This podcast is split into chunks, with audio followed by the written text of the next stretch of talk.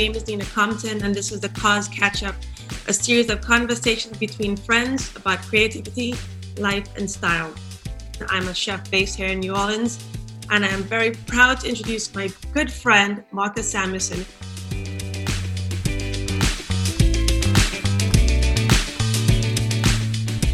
And if you don't know Marcus, he's a world renowned chef based in Harlem. And Marcus, happy to see you. How are you? Good, good, good. Thank you for having me, Nina. How are things in Harlem? Um, you know, we're getting on. It, it's been uh, a lot of uh, positives. You know, we we adjusting. You know, as people, just as like in NOLA, people in Harlem are, are strong and community driven. So we have adjusted, but it's also really tough and sad. You know, I, I'm I'm torn constantly between the beauty I see in my community yeah it, it's definitely a different time and it's you know let's backtrack to you know how we first met mm-hmm. you know when i remember the first time i met you was actually it was scott conant at south beach food and wine and it was many it was many years ago and i remember mm-hmm. you know when you look at those times and i'm like man it seems like an eternity that we were you know we had our toes in the sand drinking champagne at food and wine on miami beach mm-hmm. and just having a good time. And, you know, I think that our rapport has gained so much traction over the years, especially through Leah Chase mm-hmm. um, and the New Orleans connection, and also with your with your book as well. That has been really great. Well, I mean, I've kept an eye on you for a long time. I know I've known about you more probably earlier than you think. Uh, I actually knew when you started at Daniel.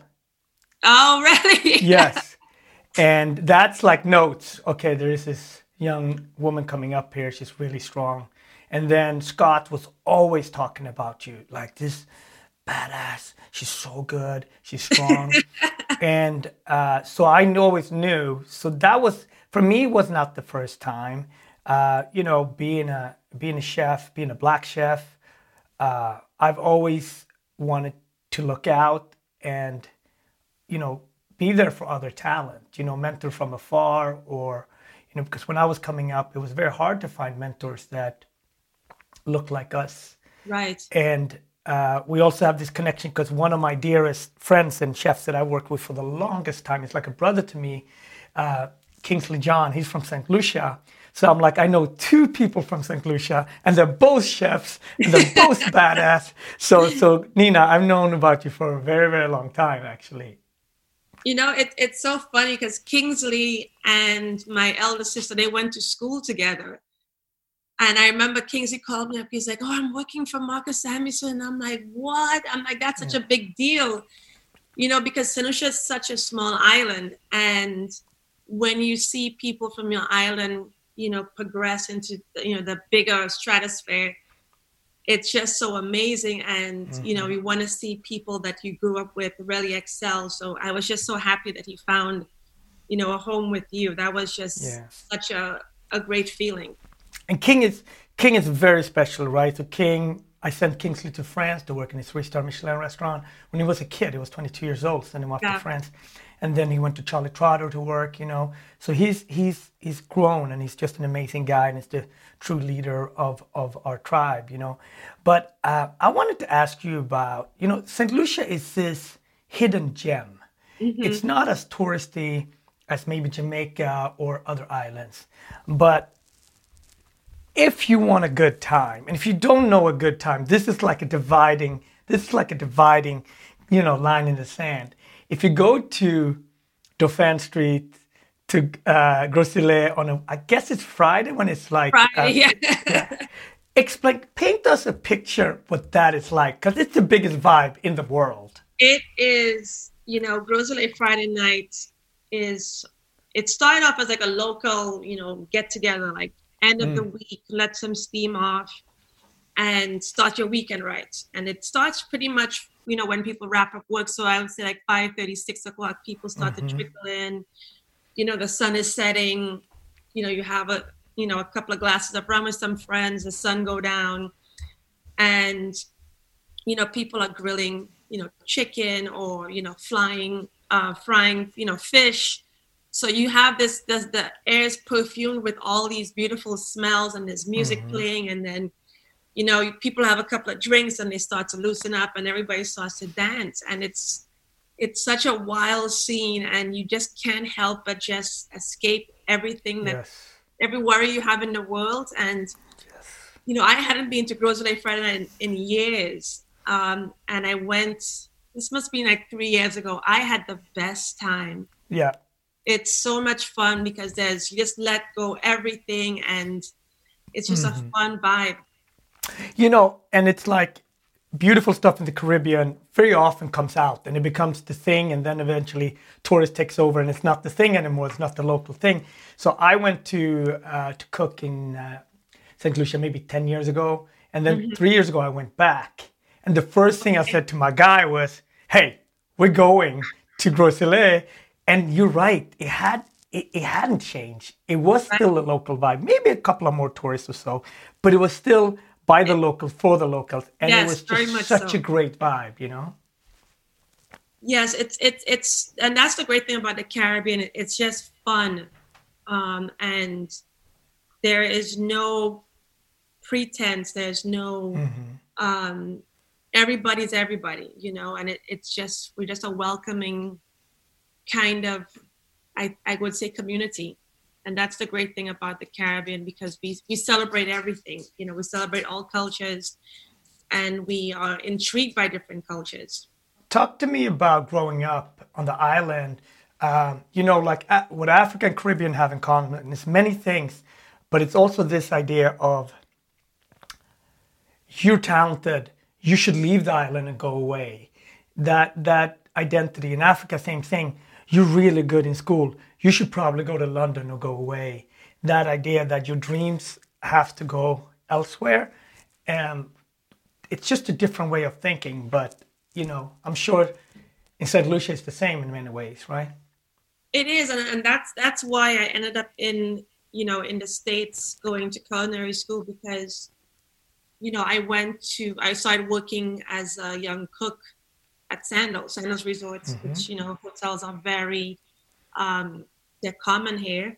Mm-hmm. Um, you know, then that's the only format that we have as in terms of restaurant exposure internationally is working in a hotel. And I had went through all the stations, all the different restaurant outlets, and um, it was just I had, I felt like I hit a plateau. So I went to the mm-hmm. general manager. I said, you know, I really want to learn something new.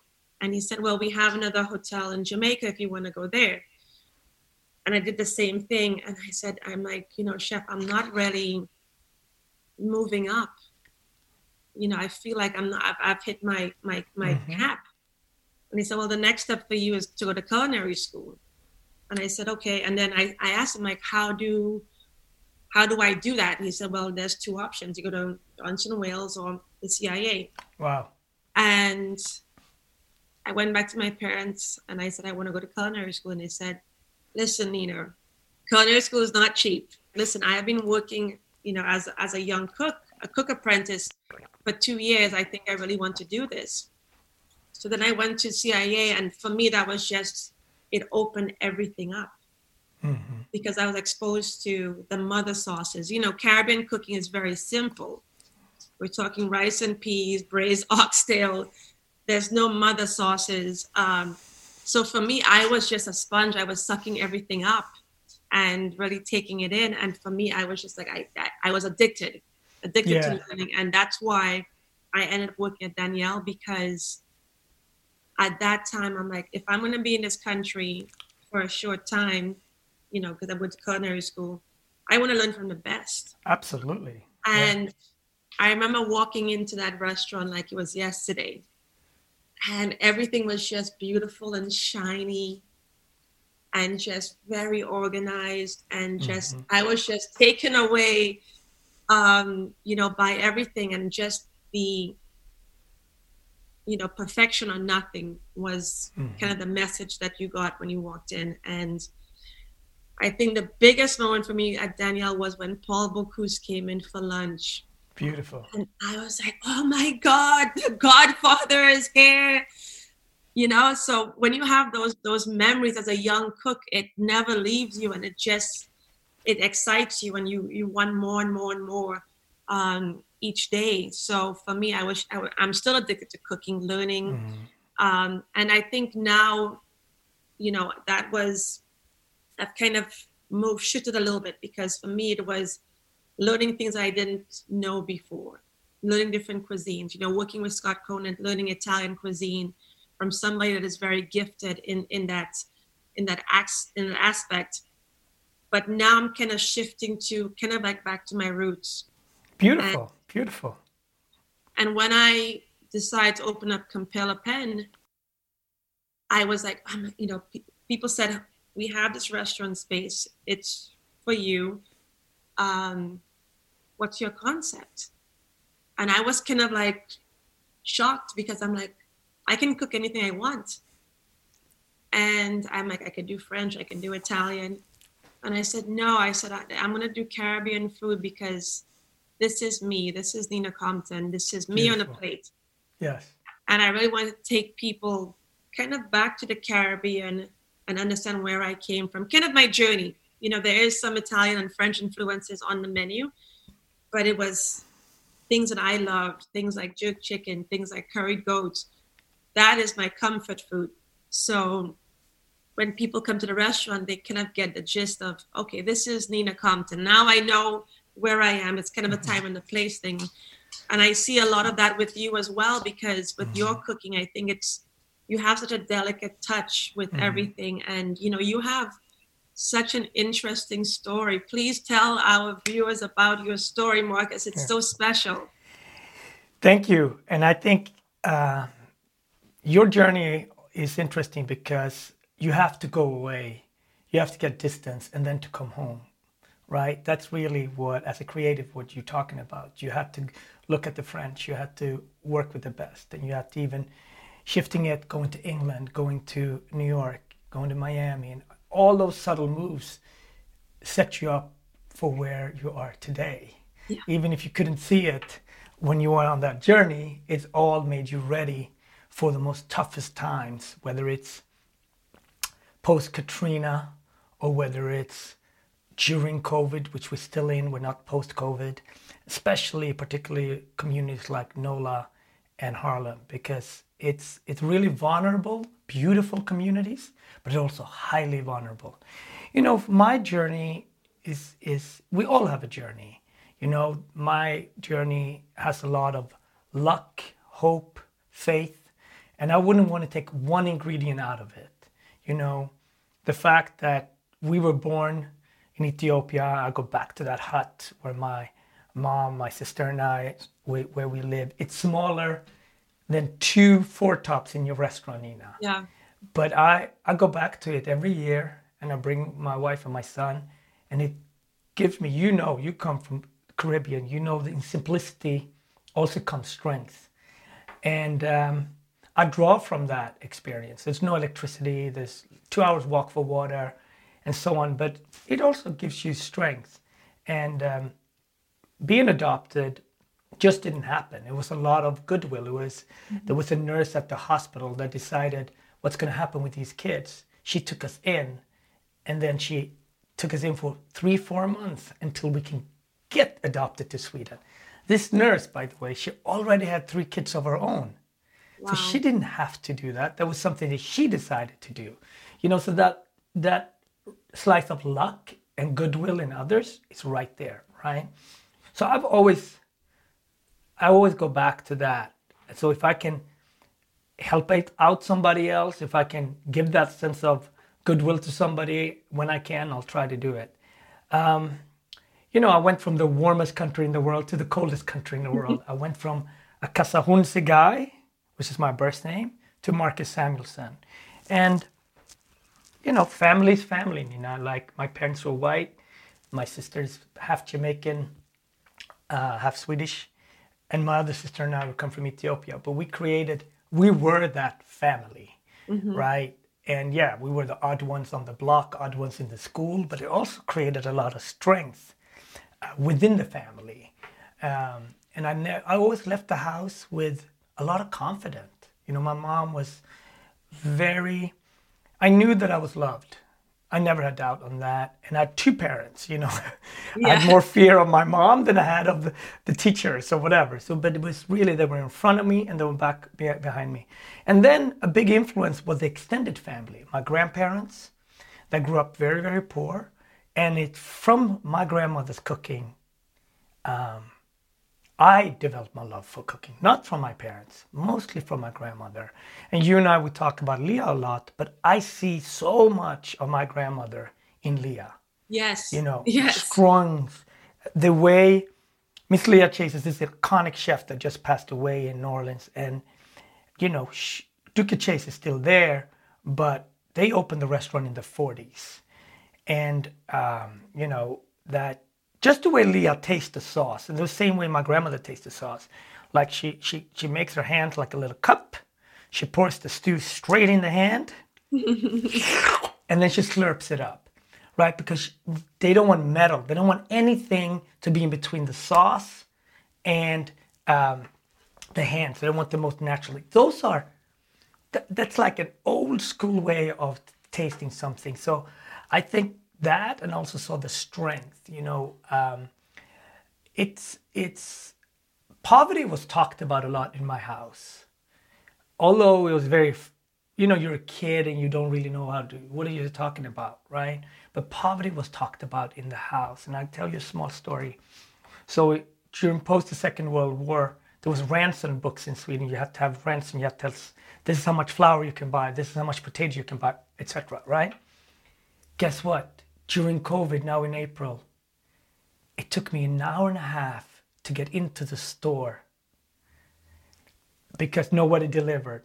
And I stood outside and had to make plans. What am I going to get for my family? Because the meat would already be gone. And it was going back to that idea of my, what my grandparents taught me.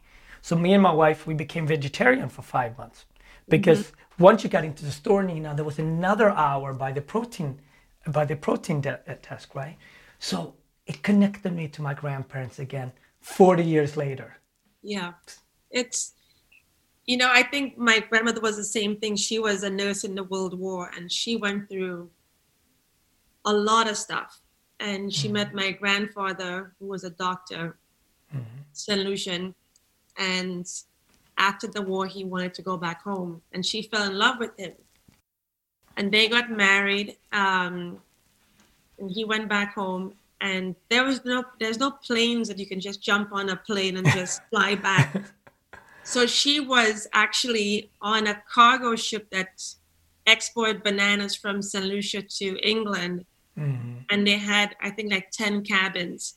So she was on this banana boat that she took a ten day trip to St. Lucia and there's no internet to Google yes. what St. Lucia looks like, and this, you know, and the same thing. And she she got there, and this is in the 40s. It's not a mm. very developed island, so we didn't have you know proper roads. Um, not many people had cars at the time. A lot of the some of the houses didn't have electricity. So you know, she, hearing those stories of her coming to St. Lucia from a first world country to this mm-hmm. small island and is not developed. You know, she was telling me that she from to go to the capital, she'd take a water taxi mm. because the roads were just not developed. Yeah. And she would tell me she had to cook on a coal pot because the house that she was living in didn't have any power. You know, this is, mm-hmm. you know, it wasn't really a thing back then. Yeah. And she's English. So she's telling me, you know, as an you know somebody from England, I like to have my cup of tea in the morning, and she's like, "It would take me 45 minutes to get this cold pot ready to have tea." so a lot of these things you take for granted because mm-hmm. they went through a lot of hardships. And you know, when I met Leah Chase for the first time, I instantly locked eyes with her, mm-hmm. and I I saw my grandmother in Leah Chase. Beautiful. I think that was a, just an instant gravitation towards her because she Leah Chase has this motherly effect. Mm-hmm. And as a chef, you know, she she was in her 90s when I moved mm-hmm. here. And I remember um, she came in for dinner and she was just so gracious. And the next day, I brought her flowers to a restaurant, and I didn't Beautiful. think she was going to be there.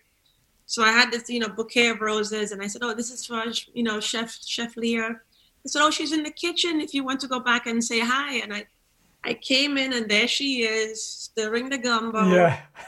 And you know, over the years, I would tell her, I'm like, I'm like, Miss Leah, you need to retire. Put your feet up. And she's like, No, no, no. I yeah. love what I do. And I think that's what really kept her going for so long is because she yeah. was in her kitchen cooking and doing what she loved. And also she's surrounded by her family. I mean, you exactly. have a daughter, her grandkids, everybody's involved in the kitchen. Her grandson is a chef now. Our granddaughter is running the bar program. So it's a very big family affair. Beautiful. And I think that's what is just so beautiful because you don't really see that very often where it's mm-hmm. the entire family is involved yes in every aspect in the restaurant. So for me having you know being part of of that and also seeing culinary royalty, mm-hmm. you know, it, it, was just a beautiful thing. And I was yeah. very fortunate to know her before she passed. I think, you know, first of all, when I started work on the rise, your name was one of the first names that I knew. Like you have to do, we have to do something around Nina, and I think with your background, a city like New Orleans is a perfect place for you because if you think about most children in the Caribbean have everything part white, part black, part Indian, yeah. uh, some part Chinese. Uh, some are Hindu, some are Christian, some are Muslim. Like people, and I say that because the Rise cookbook is really about the non monolithic dialogue of being black. What it means to be black is not one thing, right? It as black people we all know that, right. but it's so rarely as creatives that we have an opportunity to express ourselves, right? Uh, in a multiple you know, and that's why I always owe, I feel we owe so much to music because if you want to, if you want to talk about music, American music or, or Afrobeat or gospel or hip hop or R&B, it gives you these buckets that the, the listener right away know it's a promise. When we talk about black food in America, it gets narrowed down to something. And uh, so conceptually, I was like, no, it needs to be like the Caribbean because a Haitian person is black but cooks very different than a Jamaican person. There right. are similarities, but if I'm going to a Haitian restaurant, I'm looking for griot, I'm looking for pickles. If I'm going to a Jamaican restaurant, I'm looking for my jerk. I'm looking maybe for my curry stew. So those are the things that we share. So Caribbean has done this incredible way of explaining its identity, yet its unity. In the in the cricket team, it's one, yeah. but in, even in music, it's very different and diverse. Where maybe part of the Southern Caribbean is more soca based, and then you go further up and you have everything from reggaeton, etc., and reggae, of course. And that was really a way for me to start the rise. Was really like let's look at the Caribbean because there are true identities. And then once I did that, your name, Greg Gourdet came up early. It, was, it helped me identify these people that I know, admire, and wanted to like, hey, let's broadcast beyond them, right? And you know, it's it takes four years for me to do a book. It takes a very very long time. Yeah. But through that process, things changed, and I think this year, 2020, we will all remember 2020. It's yeah. a year that we're going to talk about for further generations. I went through a lot of, it was a roller coaster of emotions. I think mm-hmm. the first emotion was, we're not going to shut down, we're going to fight through this. Yeah. And then we could not fight against the city anymore. They mm-hmm. they enforced the laws. And then it was kind of a little bit of doubt, self doubt, saying, you know, I failed my team because I felt because mm-hmm. as, as a leader, you know, as a chef, you know, you're in charge of so many people's day to day lives. Sure. And you are always the one that they look to for the answers. Hey, chef, when is the fish coming? It'll be here at four o'clock. Chef, how many covers do we have on tonight? 185. The mm. biggest push at six. You always have the answers. Yeah. And this was the first time that I didn't have the answer because I did not know what was going on. Wow. So the stress of my staff looking to me saying, Hey, chef, what's the plan? What's going to happen? And I am, I don't know.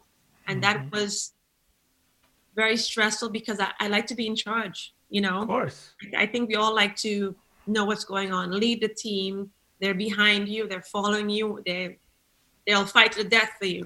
Mm-hmm. And when you don't have the answers, you kind of feel like I'm letting my team down because I don't know the answers. So you feel like now are they doubting you? You know, they're, they're looking to you for the answers and you're just like, I, I don't know.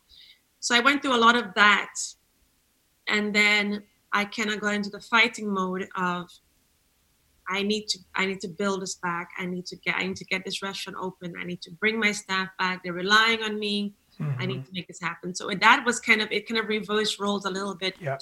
where I was more driven to to make it happen because these people are relying on me. I so, think what you talk about is the journey that a lot of chefs went through and and I went through it's like a mirror image what I went through. I definitely felt I let my team down. I also felt like wow, I missed so much of my son. Yeah. I've I've I maybe I could drop him off at school once or twice a week, but I didn't have dinner with him. And now this was an, a very weird pulling the plug in a way that I wasn't prepared for, right? Mm-hmm. So there's been a silver lining there. But as chefs, you know, for people who are listening, the word restaurant means to restore your community. And as a chef, yes, you are the creative force, but you're also a tribe leader. What you talk about, about young cooks or managers or service, they ask, they look for us for so much more beyond the plate. They're like, can I be, if you're a busser, can I become a runner? So we're really there to mentor them. And it, it, we're talking about two restaurants, there's hundreds of people.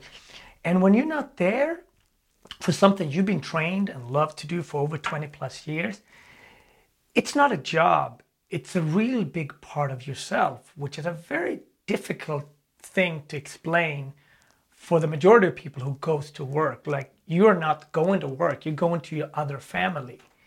I know you created a tasting menu during this whole thing. Yeah. Tell me about that. I was like, I called you and you're like, I'm doing a tasting menu. I, I remember that. I mean, people thought I was crazy, but you know, when you close a restaurant in the middle of a pandemic and you have to reopen, I mean, back in March, we had very little information about running a restaurant. You know, all we were told back in March was make sure you wash your hands, don't shake any hands, don't hug, you know, distance yourself six feet. That's all we had. Because mm-hmm. back in March, nobody was really wearing a mask, mm-hmm. you know, especially in restaurants. Um, so to reopen the restaurants, I mean, I, I was quarantined for a while. You know, mm-hmm. I was not really going out. I wasn't going to friends' yeah. houses. So I kind of felt a little bit iffy coming back to work, bringing my team back, you know, um, making sure everybody was safe. Then, let alone let guests come into the restaurant. Now you're adding another thing to the equation. And I'm like, I need to make it as safe as possible. So I'm like, okay, let's have some fun with it. We have never done a tasting menu format in a restaurant. We want to make it safe for the staff and also for the guests. So we'll do one table only and we'll just, you know, I, I just feel like we could control the narrative there mm-hmm, mm-hmm. in terms of safety, you know, wearing gloves, sanitizing, doing all these things. Um, and also build up the trust between the staff and also the trust with the guest that was kind of the way of easing into it. So that was successful. You know, it sold out in in minutes. Yeah. You know, uh, it was fun. We had a lot of people that were older that didn't want to come out to restaurants because they were they just sure. felt unsafe. But they felt safe coming to the restaurant, just the one table. We had some people that treated that as their private you know, dining room. They're like, sure. turn the music up. We want to dance. They were dancing. Beautiful. You know, and that's what we what I loved about the entire thing with the restaurant because we went from doing takeout to the one table only. And mm. takeout was fine, but it wasn't fulfilling because as chefs, we want to feel the energy in the dining. We want to hear people laughing. We want to yeah. hear people say, "Oh my gosh, you know, I had the the coconut soup. It was so amazing." We we're not doing it for the money. We're doing it because we want to make people happy. So when you have people in your dining room and you just see the joy in their face, because a lot of people were stuck at home. Mm-hmm. You know, it's a very uncertain time. They, they probably got tired of their cooking. yeah.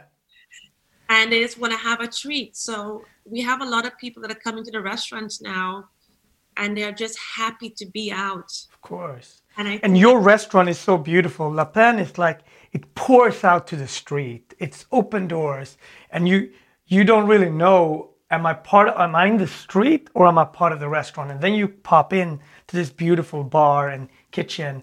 And once the food arrives, you know you're in a restaurant because it's precise cooking and it's elegant and it's graceful. But most, more than anything, it's delicious.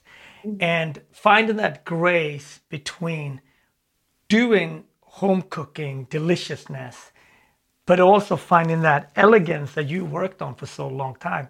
It's like a ballerina walk. How do you find that balance? How do you hit that those two different tones that are very different? Yeah, well, I think it, it comes down to to refine comfort. You know, mm-hmm. I think mm-hmm. people want something that is approachable, but also in a different way. Yeah. You know, I think that um, especially now, people just want simplicity. Yeah. They want to be taken care of. They want to be, um, you know, just out of the element for a little bit. You know, I mm-hmm. think for myself as well, since this pandemic hit, I kind of have limited, you know, my outings. Yeah, sure. You know, so when I when I go out, it's it just seems so much more special, and I'm sure a lot of people are doing the same thing. Mm-hmm. When they're going out, they want to have a good time, and yeah. I think that that is something that is really nice to have because it's it's that it's a bigger treat now. Sure. And I think that a lot of people, myself included, I have definitely tried to slow down a little bit and preserve a little of that quarantine life. And I'm sure you mm-hmm. have probably tried to do the same sure. thing because we have to look at it as, as you know, life is life is too short now. Sure. You know, and we're going through some really hard times, but we really have to find those positive things. And I'm mm-hmm. sure you have tried to really yeah. preserve that with your family and that's that's a big thing for a lot of people now nina of course you know um,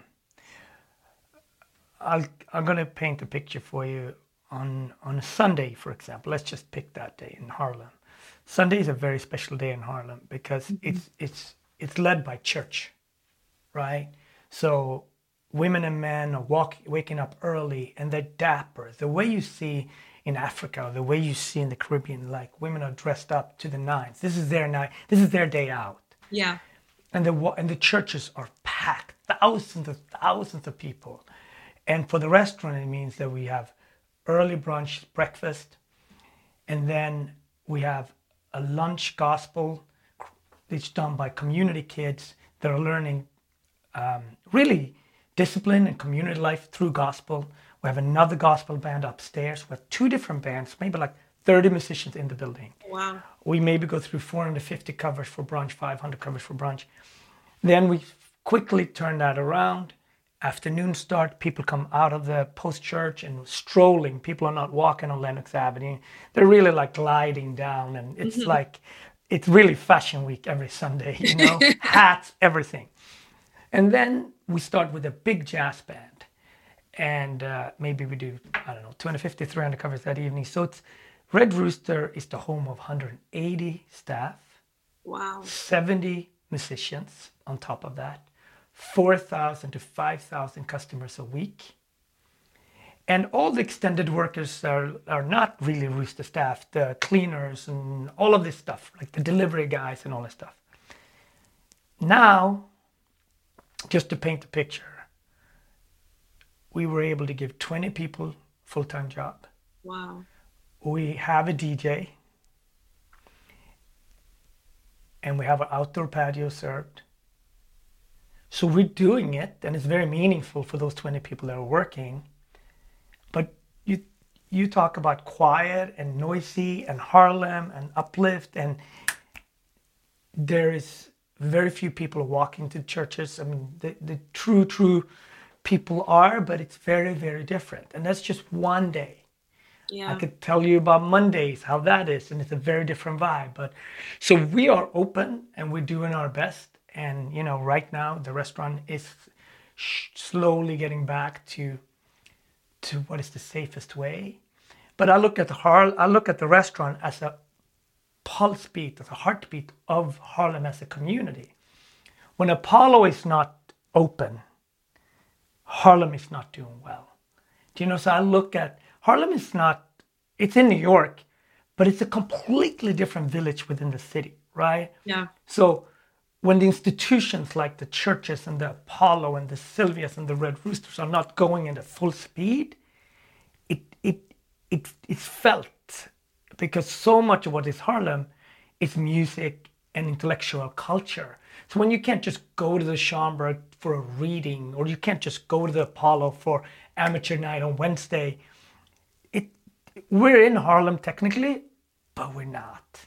Right. And it and so hopefully six months from now we can, you know, we can look at this and say, hey, we got through it. But it, it's it's it's a very very different community, still special, with some highlights that the community are doing things things on the streets, in the parks, but very different, Nina. And I will never forget this time. It's a it's a very special, unique moment.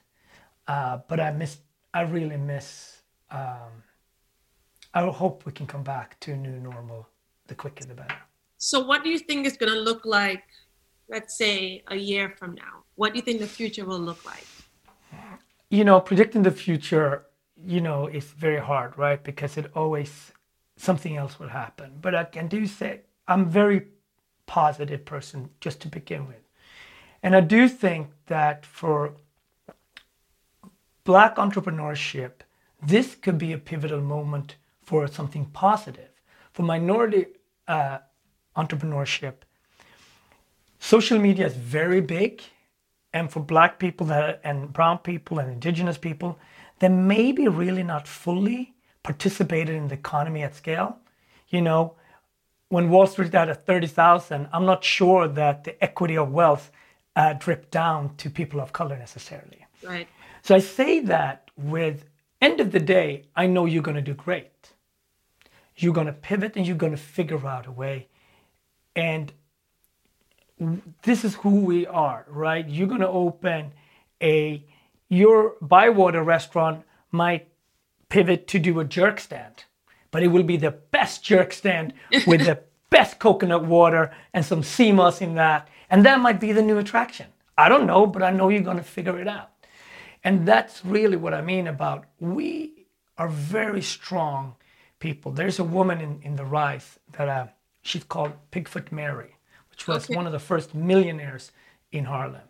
She came from the South and um, she posted up on 135th where Schomburg is today in Lenox. And she made her money by selling pig feet in the 40s and the 50s, and the 30s and uh, 30s, 40s, and 50s. And eventually, she sold so good at selling pig feet, she bought up each brownstone one by one by one. Wow. So I say that because as people, we've gone through very, very, very difficult times. And when times are up, it doesn't necessarily trickle down to us. So when times are bad, it impacts us, but we're also very good at navigating. So if we can stay healthy, we're going to navigate through this. Yeah. And that's what keeps me going. And I, I've also been blessed by having a new book coming out. So I've been getting a lot of feedback from that that's been positive. So who knew that this little book would be the one thing that we would hang on to and yeah. connect with the world? But you never know. When you put things out there, Nina, who knew that the tasting menu would be the one thing that people would start dancing in the, your restaurant? Yeah. Right? but you went home and said, I'm Nina Compton, not giving up. That was the commitment that you said. So there will be ideas like this. I don't know which one it's going to be, but I know you're going to navigate through it. And I can't wait to go down there and eat with you and break bread and say to yes. you, remember that? Remember six, remember a year ago? And we can have a glass of bourbon or rum and really celebrate. With that, I have to say, we have to say a huge Booyaka big up to Miss Nina Compton. And uh when you're in St. Lucia, go to Gros Islet. And when yes. you're in NOLA, go to Lapin or Bywater because it's both going to be amazing experiences. And if you're in Harlem, I want to come on a Sunday. I want to come yes. to Harlem. I want to come dressed up and I want to go to the gospel brunch. Well, you look gorgeous today and you got your hat on already. I, I so you a hat for you. Yeah, I couldn't get my hat on. I, I was like, how am I? I'm like, how am I gonna like like this? It's very rarely I don't have a hat on, so I was like, I know. Gotta take it out. You're always very colorful and vibrant. Uh, yeah, yeah, yeah, yeah, yeah. Well, so we do you have anything you. in closing that you want to share with our listeners? Well, I would say 220 is for me also a year of gratitude and you have to acknowledge your privilege and the fact that my family and I, my extended restaurant family, we are healthy.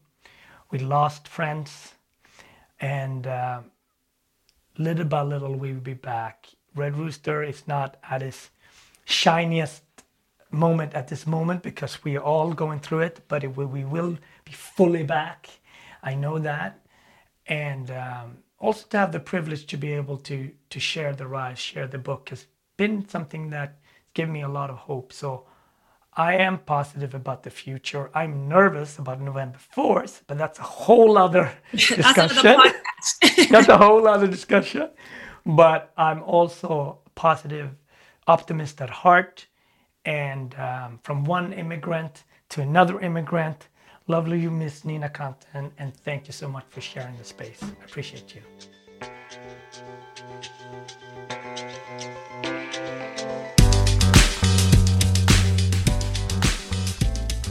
that was the COS catch up with me, Nina Compton, my great friend, Marcus Samuelsson. Hit subscribe in your podcast app if you'd like to hear more and head to cosstores.com to join the conversation online. Thank you for listening.